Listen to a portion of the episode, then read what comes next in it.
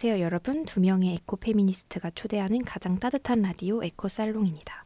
마포 FM 어플리케이션 CR을 검색해서 다운로드하시면 앱에서도 들으실 수도 있고요. 지난 내용이 궁금하시면 팟빵이나 오디오 클립에서 에코 살롱 검색해 주시면 다시 들으실 수 있습니다. 이번 주에는 제가 바로 호스트인 주인데요.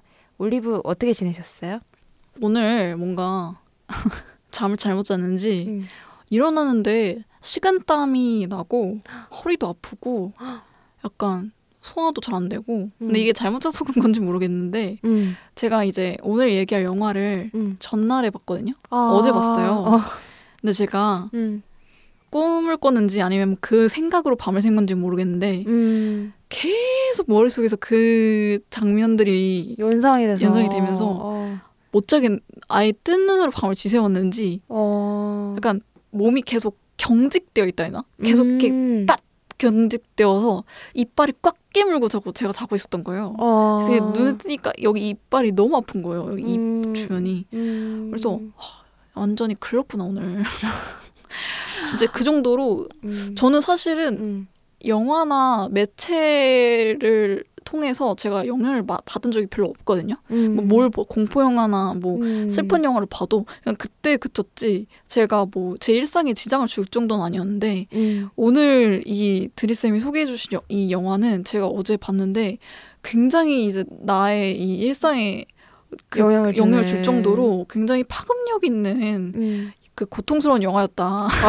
아 그래서 제가 저도 이거 영화 보면서 이거 좀 걱정되는 거예요. 우리 섬세한 올리브의 이 감성을 와 마음을 찢어놓는 영화를 내가 선정한 게 아닌가. 진짜 장난 아니다 진짜 이 영화 제 대박이다 싶어서 오늘 아주 기대가 됩니다. 우리가 어떤 얘기를 나눌 수 있을지. 명작이긴 한데 좀 보기 약간 힘들 힘든 네. 부분 좀 많죠. 그렇죠.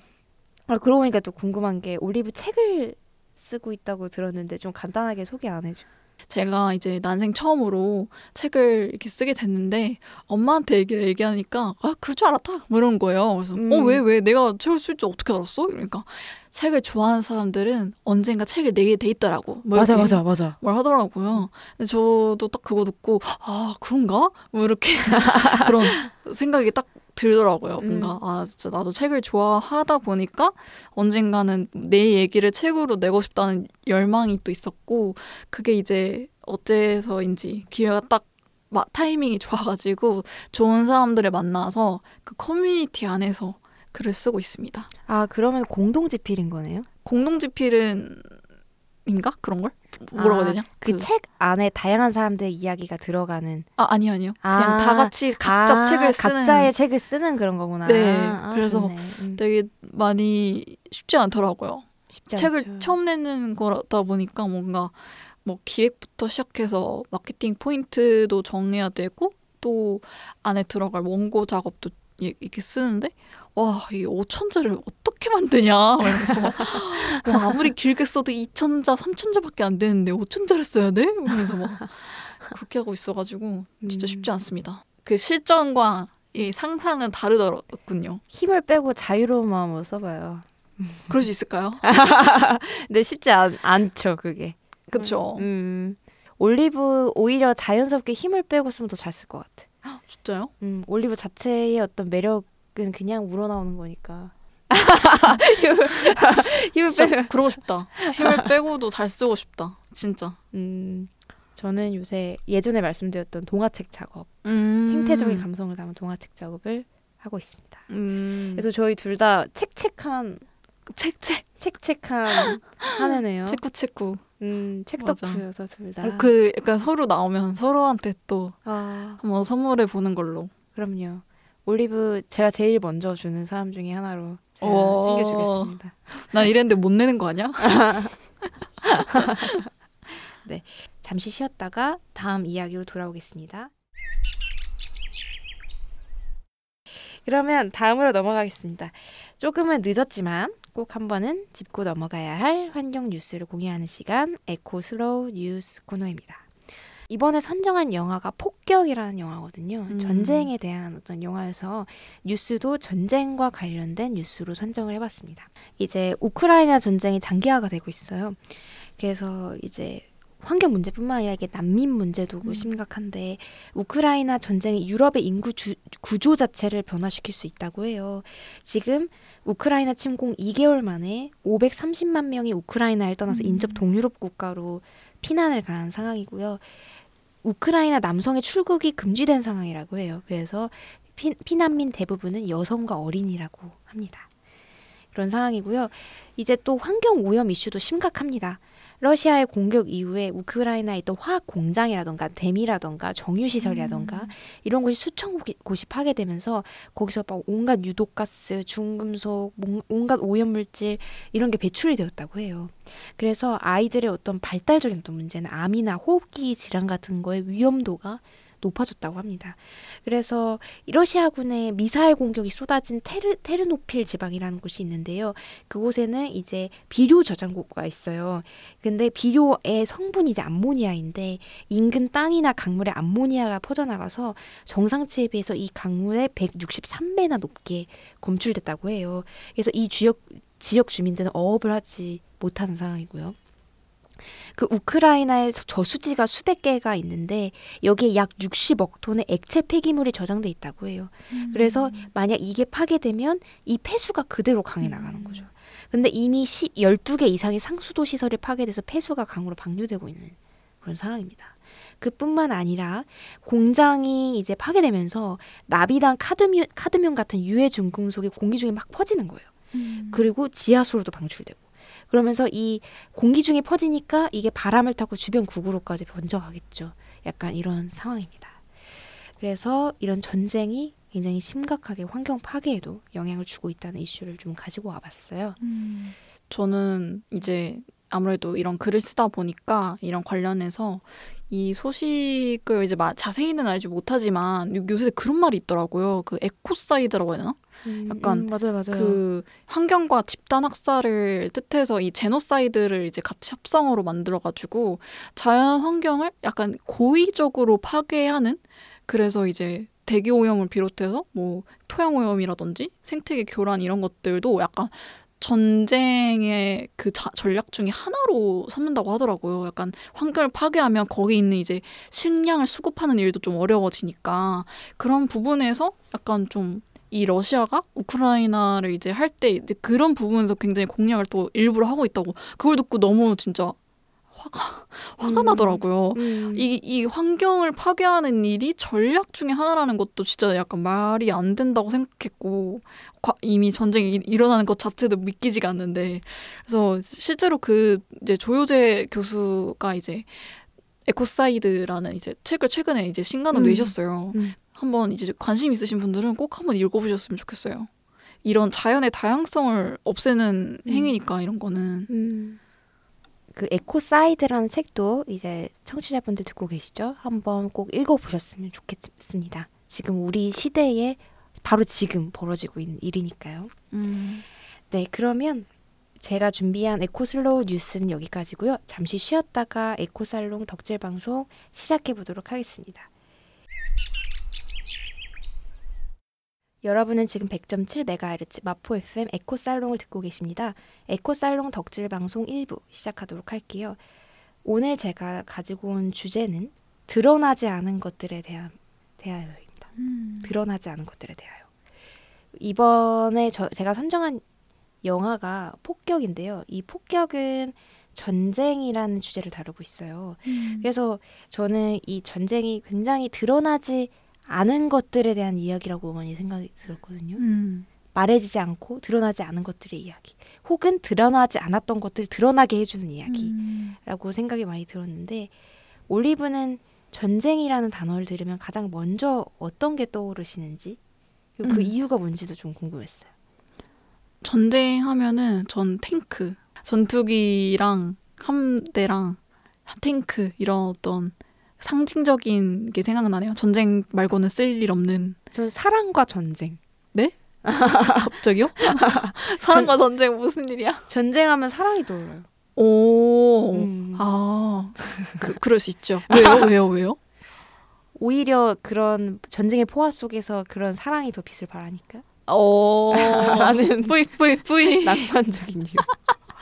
저는 너무 좀 이 영화의 그게 음. 너무 커서 그런가? 음. 이 끔찍함에 진짜 진절이 나가지고 음. 그런 이제 탱크 쏘고 폭약에 그리고 뒤집어 뒤집어 쓰는 그런 하얀 것들 음. 이런 걸 재, 재를 뒤집어 쓴다든지 그리고 이뭐 이런 이미지가, 것들이 음. 네 많이 이제 뇌리에 남아서 또 전쟁 영화 많이 그런 걸로 많이 이제 보이잖아요 전쟁 음. 영화들이 음. 그래서 저는 전쟁하면은 좀 그런 끔찍한 장면만 이제 뇌리에 많이 남아요 어떤 게 제일 어른거렸어요? 그러면 이 영화에서요 아니면 네. 전쟁하면 음둘 어떤 둘 다? 응. 계속 아이들 아이들? 아이들이랑 음, 그 여성 분들이 아이들 이렇게 꼭 싸매고 음, 안아, 안고 있는 모습들 그런 게 음. 어른거리고 충격받은 건 이제 그런 잔인함 끔찍함이지만 음. 계속 눈에 아른거리는 건 이제 아이들의 우는 모습이었던 것 같아요. 음, 그쵸? 네. 이 영화에서도 보였던 그쵸. 이 영화가 그래서 올리브한테 더 충격적이었는지 모르겠다. 네, 맞아요. 아이들의 희생자잖아요. 지금. 사실은 저는 이 영화 보면서 뭐가 떠올랐냐면 세월호 참사가 많이 떠올라서 아, 더 힘들었던 것 같아요. 그 음. 영화에서 그 리모어가 죽을 때 이제 물에 잠수 당해서 이제 죽는데 음, 그걸 보면서 더 그 세월호 참사가 떠올라서 더 고통스러웠던 것 같아요. 음, 진짜, 그쵸. 네. 아 제가 올리브의 트라우마를 자극한 거 아니, 아니죠? 아니요. 이 영화를 통해서. 근데 이 영화를 안 봤으면 또 어떨까 싶을 정도로 영화가 되게 저한테는 중요한 그런 게 되기도 했어요. 기폭제라 해야 되나? 그런 게 음. 되기도 했던 것 같아요. 세월호 참사가 있었던 날이 4월이었잖아요. 4월 얼마 되지 않았죠. 음. 그때도 참 여러 가지 생각을 해보게 되더라고요. 음. 그때부터 진실을 요구하는 목소리가 계속 됐고 음. 이 사회 변화를 요구하는 어떤 유, 유가족분들 목소리가 계속 됐지만 우리 나라 우리 사회는 얼마나 변화했는가에 대한 생각도 좀 많이 하게 되고 심지어 이 영화는 세계 2차 대전을 중심으로 하고 있는데 음. 세월호 참사는 그로부터 몇십 년이 지난 건데도 음. 약간 더 오히려 더 알려지지 않은 느낌이 들더라고요. 약간 또 음. 진실을 파헤치는 것도 똑같고 음. 역시 너무 말이 안 되는 것 같아요. 그런 걸 생각하면 음. 좀이 반복되는 이 진절머리 나는 끔찍한 상황들, 어? 음. 왜, 왜 우리는 항상 일어나야만 그거에 대해서 그러니까요. 예방 대책을 세우려고 하고 이러는지 모르겠어요. 왜 항상 일어나야만 법을 바꾸고 그러는 건지 전 항상 그런 게 좀 불만이었는데 심지어 이제 영화는 아무래도 전쟁이다 보니까 어떤 그런 불합리함에 조금 더 좀 치중이 됐지만 사실 세월 참사는 그럴 수가 없는 문제였잖아요. 음. 그래서 더 이제 화가 났지만 아무튼 오늘 얘기할 거는 영화니까 음. 네 그렇습니다. 네, 그럼 영화 폭격에 대해서 한번 제가 소개를 해드리겠습니다. 이 배경이 제 2차 세계대전이에요. 음. 그래서 1945년 덴마크의 레지스탕스가 영국에게 덴마크 수도에 있는 게슈타포 본부 건물인 셸후스를 폭격해달라고 요청합니다. 이 게슈타포는 그 독일 나치 비밀 경찰이죠. 음. 그래서 셸후스 건물에는 덴마크 레지스탕스가 갇혀서 고문을 받고 있는 건물이에요. 하지만 덴마크 회복이라는 그런 더 큰 목적, 그들 나름대로는 목적을 위해서 이 폭격은 강행되고 아이들로 가득한 학교가 실수로 폭격 임무의 표적이 되면서 여러 코펜하겐 주민들의 운명이 충돌하게 되는 그런 내용입니다. 그래서 등장 인물로는 이제 아이들이 일단 등장하죠. 헨리라고 해서 가장 도입부의 등, 도입부부터 마지막까지 굉장히 중요한 역할을 차지하고 있는 소년인데 폭격 장면을 장면 목격하고 실어증에 빠져요. 그래서 그 조금 스포일러가 될 수 있지만 말씀드리자면 나중에는 결국 말을 이 실어증 상태에서 다시 말을 하게 되는데 그게 굉장히 어떤 생명을 살리기 위한 목적으로 나 이후에 말문을 다시 트게 되죠. 그러면서 자신의 어떤 트라우마를 어떻게 보면 직면하는 받아들이는 겨, 경험하고 또한 그거를 다른 방식으로 풀어 나가는 어떤 여러 가지 면을 보여주는 소년이었던 것 같아요. 음. 그리고 이제 헨리의 사촌 동생 리모어가 있고요. 그 리모어의 친구 에바가 등장합니다. 음. 그리고 그 헨리, 리모, 에바 주변에 다양한 어른들이 등장을 해요. 이 얘네 이 아이들의 엄마 아빠도 등장을 하고요. 그 외에 또 중요한 인물은 이 아이들이 있었던 학교가 이 수녀 학교 수녀님들이 운영하는 학교인데 거기에 테레사라는 수녀님이 중요한 역할을 맡습니다. 그래서 이런 여러 가지 전쟁과 참혹한 참사를 보면서 과연 신은 인간을 사랑하는가? 굉장히 혼란을 겪고 그에 대한 어떤 반발감으로 스스로의 몸을 채찍으로 때린다든지 나치 경찰, 나치 보조 경찰이던 프레데기, 프레데릭이라는 인물이 있거든요. 키스를 한다든지 약간 이런 여러 가지 돌발 행동을 하게 되는 수녀님이에요. 그래서 이런 다양한 인물들이 등장합니다. 그래서 올리브가 영화 보시면서 전반적으로 좀 어떠셨는지 좀 여쭤보고 싶었어요. 너무 저는 일단은 청취자분들이 만약에 이 영화를 보신다 하면은 어느 정도 좀 각오를 하고 음. 보아야 된다고 생각해요. 저는 아무런 준비가 되지 않은 채로 볼까 이러다가 너무 충격받아가지고 뭐 이러면서. 네, 그러니까 음. 어느 정도 예상은 했는데 음.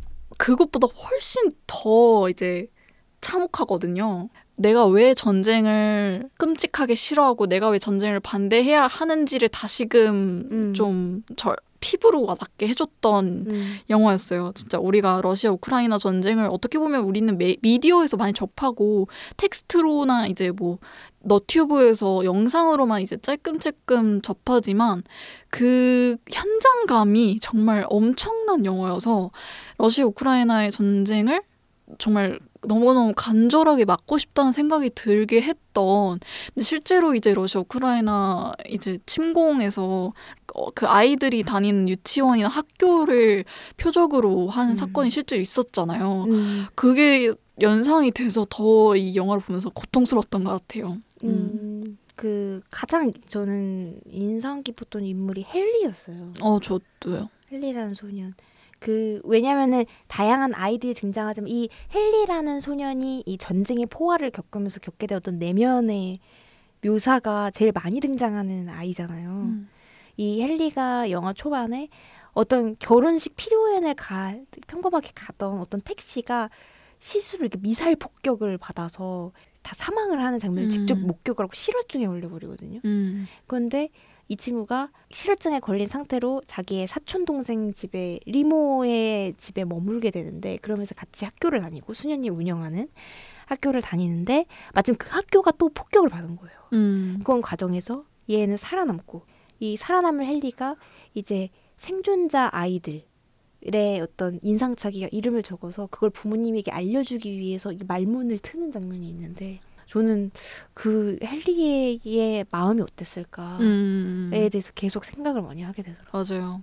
음. 저도 제일 인상 깊었던 장면이 딱 그거였어요. 헨리가 말문을 다시 트는 장면.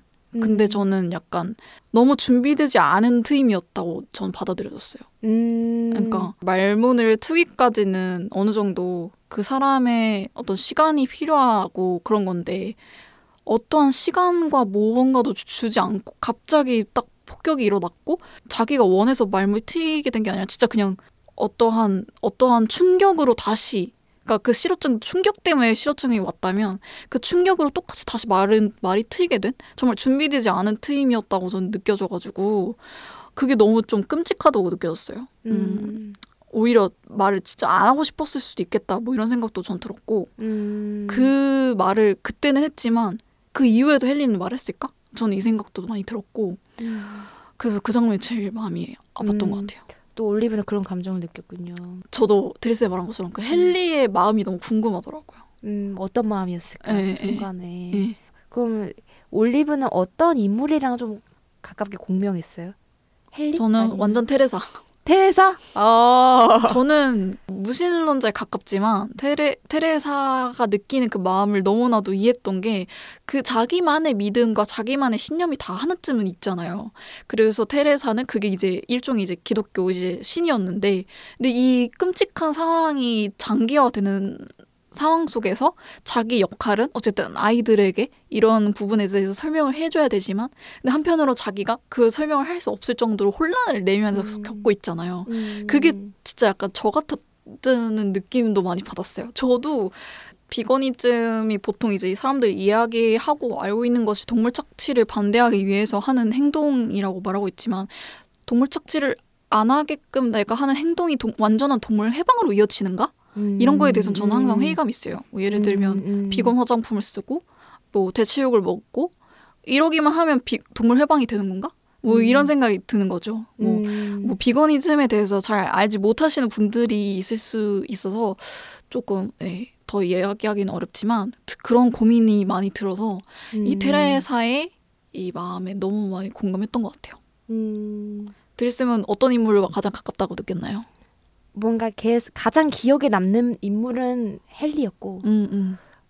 조금 더 공감할 수 있는 요소가 많았던 건 테레사. 근데 그거는 또 올리브와는 좀 다른 의미로 음, 공감이 음, 음. 된게 신에 대한 존재에 대한 의문이랄까요? 음, 음, 음. 그거가 되게 이- 인상 깊었어요. 어, 맞아. 저는 신에 대한 고민을 가끔 한 적이 있거든요.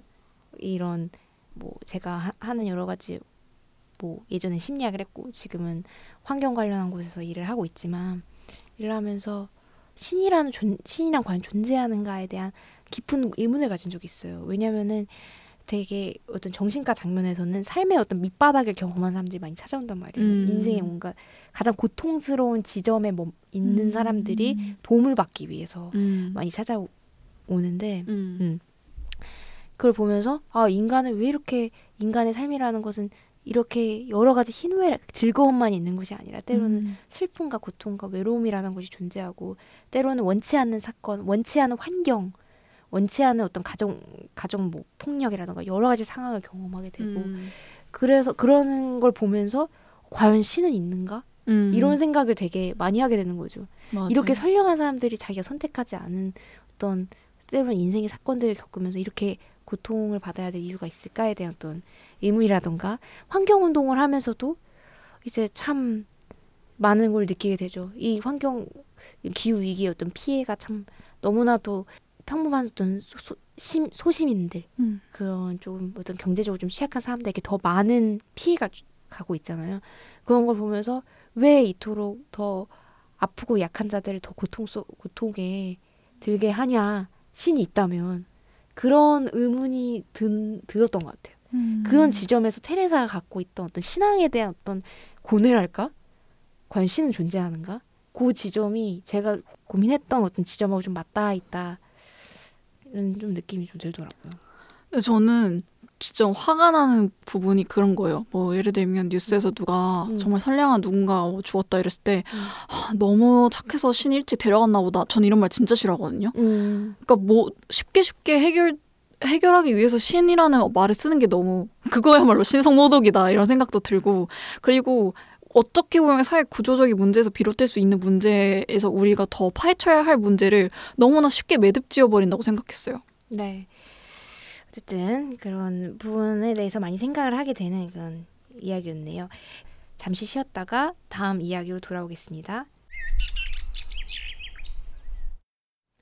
네, 에코살롱 덕질 방송 2부 시작하도록 하겠습니다. 앞에서는 그 테레사 수녀를 통해서 고민하는 과연 신은 존재하는가에 대한 어떤 고민들과 왜 이 세상에 더 고통받는 사람들이 음. 더 고통받게 되는 이 현실에 대한 어떤 분노감, 약간 그런 음. 거에 대해 좀 이야기를 해봤어요. 음, 어, 저 근데 어, 이 영화에서 이야기하는 신이 뭔가에 대해서 영화를 보면서 느꼈던 장면이 있었어요. 음. 그게 뭐냐면 그 테레사가 이 프레드릭의 한 나치 장교에게 키스를 하는 장면이 있거든요. 음. 그게 이 프레드릭의 무언가를 좀 변화시켰을 때. 음. 그래서 이 프레데릭이 나중에는 이 나치 장교 일을 그만두고 이, 이, 이 도시를 벗어나려다가 다시 돌아와서 구조를 해요. 저는 테레사가 찾아 헤매려고 했을 때 발견되지 않았던 그 신이 그 둘이 어떤 키스를 했던 장면에서 그게 꼭 어떤 성애적인 키스만은 아니라고 저는 생각을 하는데 하는 장면에서 프레데릭 마음에 있었던 어떤 감정 타인을 향한 어떤 감정 을 뭔가 일깨웠다라고도 생각이 들었거든요. 그래서 그게 어떤 뭐 기독교나 뭐 불교나 거기서 말하는 어떤 신의 개념 굳이 그게 뭐 예수님이라고 혹은 뭐 부처님이라고 정의되는 그런 신을 넘어서서 우리 마음에 있- 있는 어떤 사랑이라는 감정 그게 어떻게 보면 가장 신과 가까운 모습이 아닐까라는 생각이 조금 들었었어요. 약간 그런 음. 이런 거를 뭔가 표현해주고 싶었나 감독이 음. 약간 그런 생각 좀 했습니다. 뭐, 저도 프레데릭의 변화가 되게 좀 눈에 띄었던 것 같아요. 음. 되게 이 영화에서 유일하게 악인으로 보였던 음. 인물이었고 그래서 더 그 변화가 극적으로 보였고 테레사의 그 혼란을 이 프레드릭도 어느 정도 그 좀 동기화됐다고 해야 되나? 음. 같이 프레드릭도 그걸 느끼면서 음. 좀 둘이 어느 지점에서 서로 동했다는 생각이 들더라고요. 음. 그래서 그런 프레드릭이 나중에 가서는 이제 테레사를 비롯해서 아이들이 구조하러 직접 스스로 뛰어드는 걸 보, 보면서는 좀 마음이 많이 일렁였던 것 같기도 하고 음. 드리스의 말씀하시는 그런 신이라는 게 프레드릭에서 뭔가 일어나다는 게 무슨 말인지 알 것 같아요. 음. 음. 약간 그런 감정을 받았습니다. 음. 저는 또 올리버한테 하나 물어보고 싶은 게 있어요. 여기 테마가 이게 전쟁이잖아요. 네. 그 전쟁에서 사람들이 가장 많이 겪는 장애 중 하나가 PTSD라고 해요. 외상 후 스트레스 장애. 음. 어떤 트라우마 사건을 겪었을 때 그거를 되고 계속 그거에 대해서 되게 고통스러워하고 이후에도 간직하고 그걸로 인해서 다양한 우울이나 불안이 가- 발생하고 약간 이런 거를 PTSD라고 이제 장애라고 이렇게 정의를 한다고 하는데 한번 저는 이게 만약 올리브가 말 어렵지 않다면 이렇게 말을 하는 게 혹시 이런 주인공 헨리와 같이 뭔가 어떤 외상 경험, 트라우마 경험을 가졌다가 나름대로 어떤 치유를 하거나 그거에 대해서 조금 더 다른 생각을 갖게 된 경험이 있는지에 대해서 궁금했어요. 트라우마가 있나 나한테? 이런 생각. 근데 이런 질문 좀 하면 좀 불편한가? 아니 왜냐면 나도 내가 트라우마라는 건 되게 음. 나도 모르는 새 존재할 수 있지 않아요? 음, 그렇죠. 응. 그럴 수 있겠네요. 어느 순간에 딱 발현될 수도 있는 것 같고 음. 내가 뭘 근데 저는 이 영화를 보고 나서 제가 막 밤에 잠도 못 자고 이게 식은땀을 잤잖아요. 난 이게 트라우마인가 싶기도 하고. 네, 뭐 그렇네요. 그러니까 음. 드릴쌤은 있으세요? 약간 세월호 사건? 음. 그 아까 얘기했던 거 그것도 약간 트라우마인 것 같아요. 음. 근데 그건 약간 국민적인 트라우마. 그치 그치 맞아 맞아. 저는 그때 딱 그 시대의 나이였잖아요. 음. 그 친구들과 같은 나이였고 어, 그렇죠. 그때 저는 그 친구들이 사건이 일어나고 다음 주인가 수학여행 가기로 했었거든요. 음. 근데 저도 마찬가지로 제주도를 가기로 했었고 제주도 타고 가는 갈 이제 우린 배 우리도 마찬가지로 배를 탈 예정이었던 걸로 제가 기억을 하고 있기 때문에 근데 그 와중에 저희 학교는 핸드폰을 걷어요. 그래서 이제 저희는 TV로 많이 보는데 TV로 봤을 때 그게 많이 기억에 남아요. 전원 구조. 음. 전원 구조라는 말을 딱 처음에 보고 음. 와 너무 다행이다 하면서 애들이랑 야자 하기 전에 음. 딱 그거 보고 아 안심이다 하고 이제 TV를 껐거든요. 근데 갑자기 이제 아자 끝나고 다시 이제 이 핸드폰을 보니까 이제 그렇지 않았다는 게 오, 오도였다는 게 밝혀지고 그게 트라우마인지 뭔지 모르겠지만 그걸 보면서 이제 이게 맞나 이런 생각이 많이 들었던 것 같아요. 음. 전원 구조라는 말은 도대체 어디서 나온 말이었을까 이런 음. 생각도 그- 들었고 저도 트라우마가 있어요. 음. 저는 잠들 때 들리는 소리. 음. 이 트라우마가 있어요. 어떤 소리가 들리세요? 그러니까 잠들 때 아주 작은 소리만 들려도 굉장히 예민해져요. 오. 근데 어렸을 때 약간 가정 환경상 약간 긴장을 해야 되는 경우가 되게 많았어요. 약간 음. 할머니도 좀 많이 아프시고 하는데 좀 밤에 돌발 행동 같은 걸 좀 할 때도 있었고 조금 저희 아버지도 약간 주사가 좋지 않으셔가지고 밤 늦게 들어오시면은 조금 안 좋았거든요 주사가. 그래서 밤에 항상 이제 긴장을 하는 그런 습관이 저는 어렸을 때 좀 있었는데 그러다 보니까 나이가 들어서도 밤이 되면 소리에 항상 되게 민감해지는 거예요. 음. 그게 일종의 트라우마인가 음. 싶더라고요. 그럴 수도 있겠다. 어, 약간 그런 게 하나 있, 는것 같아요, 저는. 음. 그리고 약간 세월호 사건이 아까 얘기했던 것처럼 있으면서부터는 바다나 배를 보면 약간 불안한 감정과 특히 아까 이 영화처럼 어린아이에 대한 어떤 이야기가 나오면 음. 좀더 더 고통스러운 어, 맞아요. 느낌. 음. 충격은 좀 그런 게 있었어요. 저는 2016년에 일어났었던 강남역 살인 사건이 음. 저한테는 되게 큰 충격이었어가지고 음. 그때부터 화장실을 좀 많이 못 가고요. 그 바깥에 있는 야외 화장실 진짜 못 가고 항상 진짜 이 소변 마려운 걸 항상 꾹 참다가 집가 집까지 가야서야만 소변을 볼 수 있는 상태였어요. 그때는 너무 심해서. 음. 그게 이 트라우마인가? 그것도 트라우마를 볼 수 있을 네. 것 같아요. 음. 그래서 저는 그게 되게 많이 힘들었죠. 음. 음.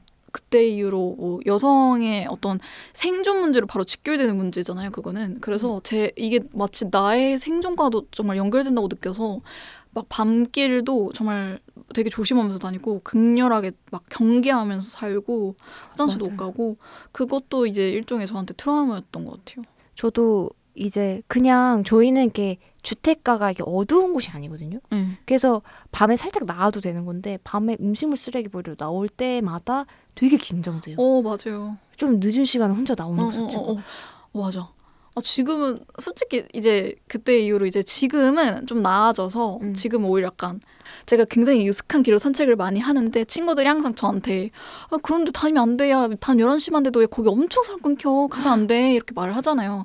다 이제 무슨 말인지 알, 알고 음. 저도 많이 봐요. 진짜 어, 뒤로 들어오거나 앞으로 보면 아무도 없거든요. 어, 근데 안 돼, 안 돼. 가로등도 되게 드문드문 켜져 있어요. 어, 그- 그리고 바로 옆에 하천이거든요. 어, 무서워. 어, 무서워. 근데 진짜 저는 약간 그냥 다니거든요.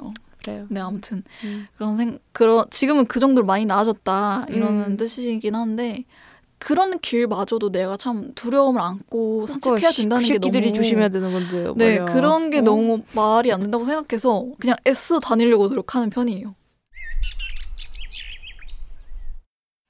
여러분은 지금 100.7MHz 마포 FM 에코 살롱을 듣고 계십니다. 이제 오늘의 마지막 코너 에코 summary만을 남겨두고 있는데요. 오늘 어떠셨어요, 올리브? 저희가 오늘 3부를 못했잖아요. 네. 그래서 3부를 못하고 이제 좀 폭격이라는 영화를 가지고 조금 더 길게 얘기를 했고 그 과정에서 이제 트라우마 얘기도 나눠봤었고 또 이제 비슷한 러시아 우크라이나 전쟁에 대해서 얘기를 나누기도 했어요.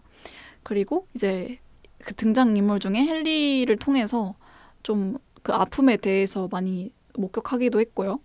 사실 뭔가 이 영화를 추천한다기보다는 이 영화가 세상에 안 나왔으면 했던 것 같아요. 전 차라리. 이 영화가 음, 음, 세상에 음. 나오지 않 애초에 않도록 그런 일이 안 나길 바랐던 것 같아요. 근데 그거는 뭐 비현실적인 일이니까 우리가 그때는 1945년이지만 지금 2022년이잖아요. 근데 지금 전쟁이 일어나고 있다는 건 이건 진짜 말이 안 된다고 생각하거든요. 그러니까 그게 어떠한 정치적인 문제든 이거는 그 러시아 우크라이나만의 문제가 아니라 우리가 국제적인 협력을 통해서 같이 이거를 주도해 나가야 되고 이걸 같이 안고 가야 할 문제라고 생각을 해요. 근데 그렇게 보기에는 또 많은 미디어에서는 그들만의 문제라고 얘기를 하고 있고 이 러시아 우크라이나 전쟁으로 가려진 국제 분쟁 사례가 오히려 더 많잖아요. 팔레스타인이나 이스라엘 일이라든지 너무 많은 국제 분쟁이 일어나고 있고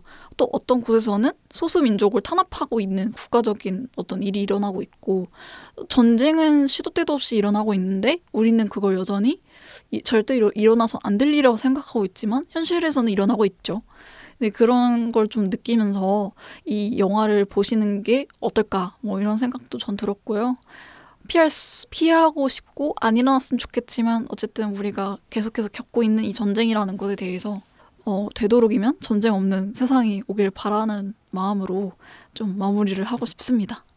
네, 전쟁 없는 세상이 오길 바라는 거 우리 모두의 염원인 것 같아요. 음, 그 특히 저희가 휴전 상황이잖아요. 음, 그런 땅에서 살면서 언제나 이런 전쟁이라는 것이 프로파간다로 정치적인 프로파간다로 이용해서 음, 자기의 정치적 권력을 공고하기 위한 수단으로 많이 사용되고 이 그 전쟁으로 인해서 겪었던 어떤 상처들, 아픔 뭐 이런 게 어떤 것인지 우리의 역사가 또 가장 잘 말해주고 있기도 음. 하잖아요. 그래서 굉장히 보면서 너무나 가깝게 느낄 수 있었던 영화인 것 같고 진짜 전쟁이라고도 할수 있는 진짜 미사일 오가고 그런 전쟁뿐만 아니라 삶의 곳곳에서 진짜 전쟁이 많이 일어나는 음, 그런 사회 속에서 살고 있는 것 같아요.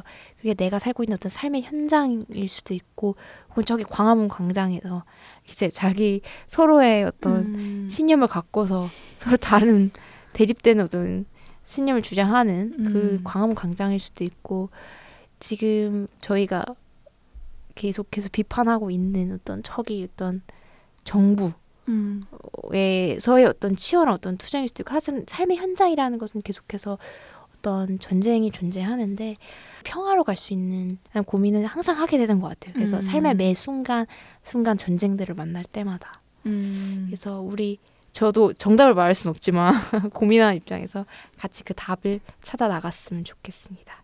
오, 음. 너무 멋있는 말이네요. 그러면 저희 에코살롱 아쉽지만 인사드리려고 합니다. 청취자 여러분 남은 한 주도 들숨 날숨에 에코하시길 바랄게요. 안녕.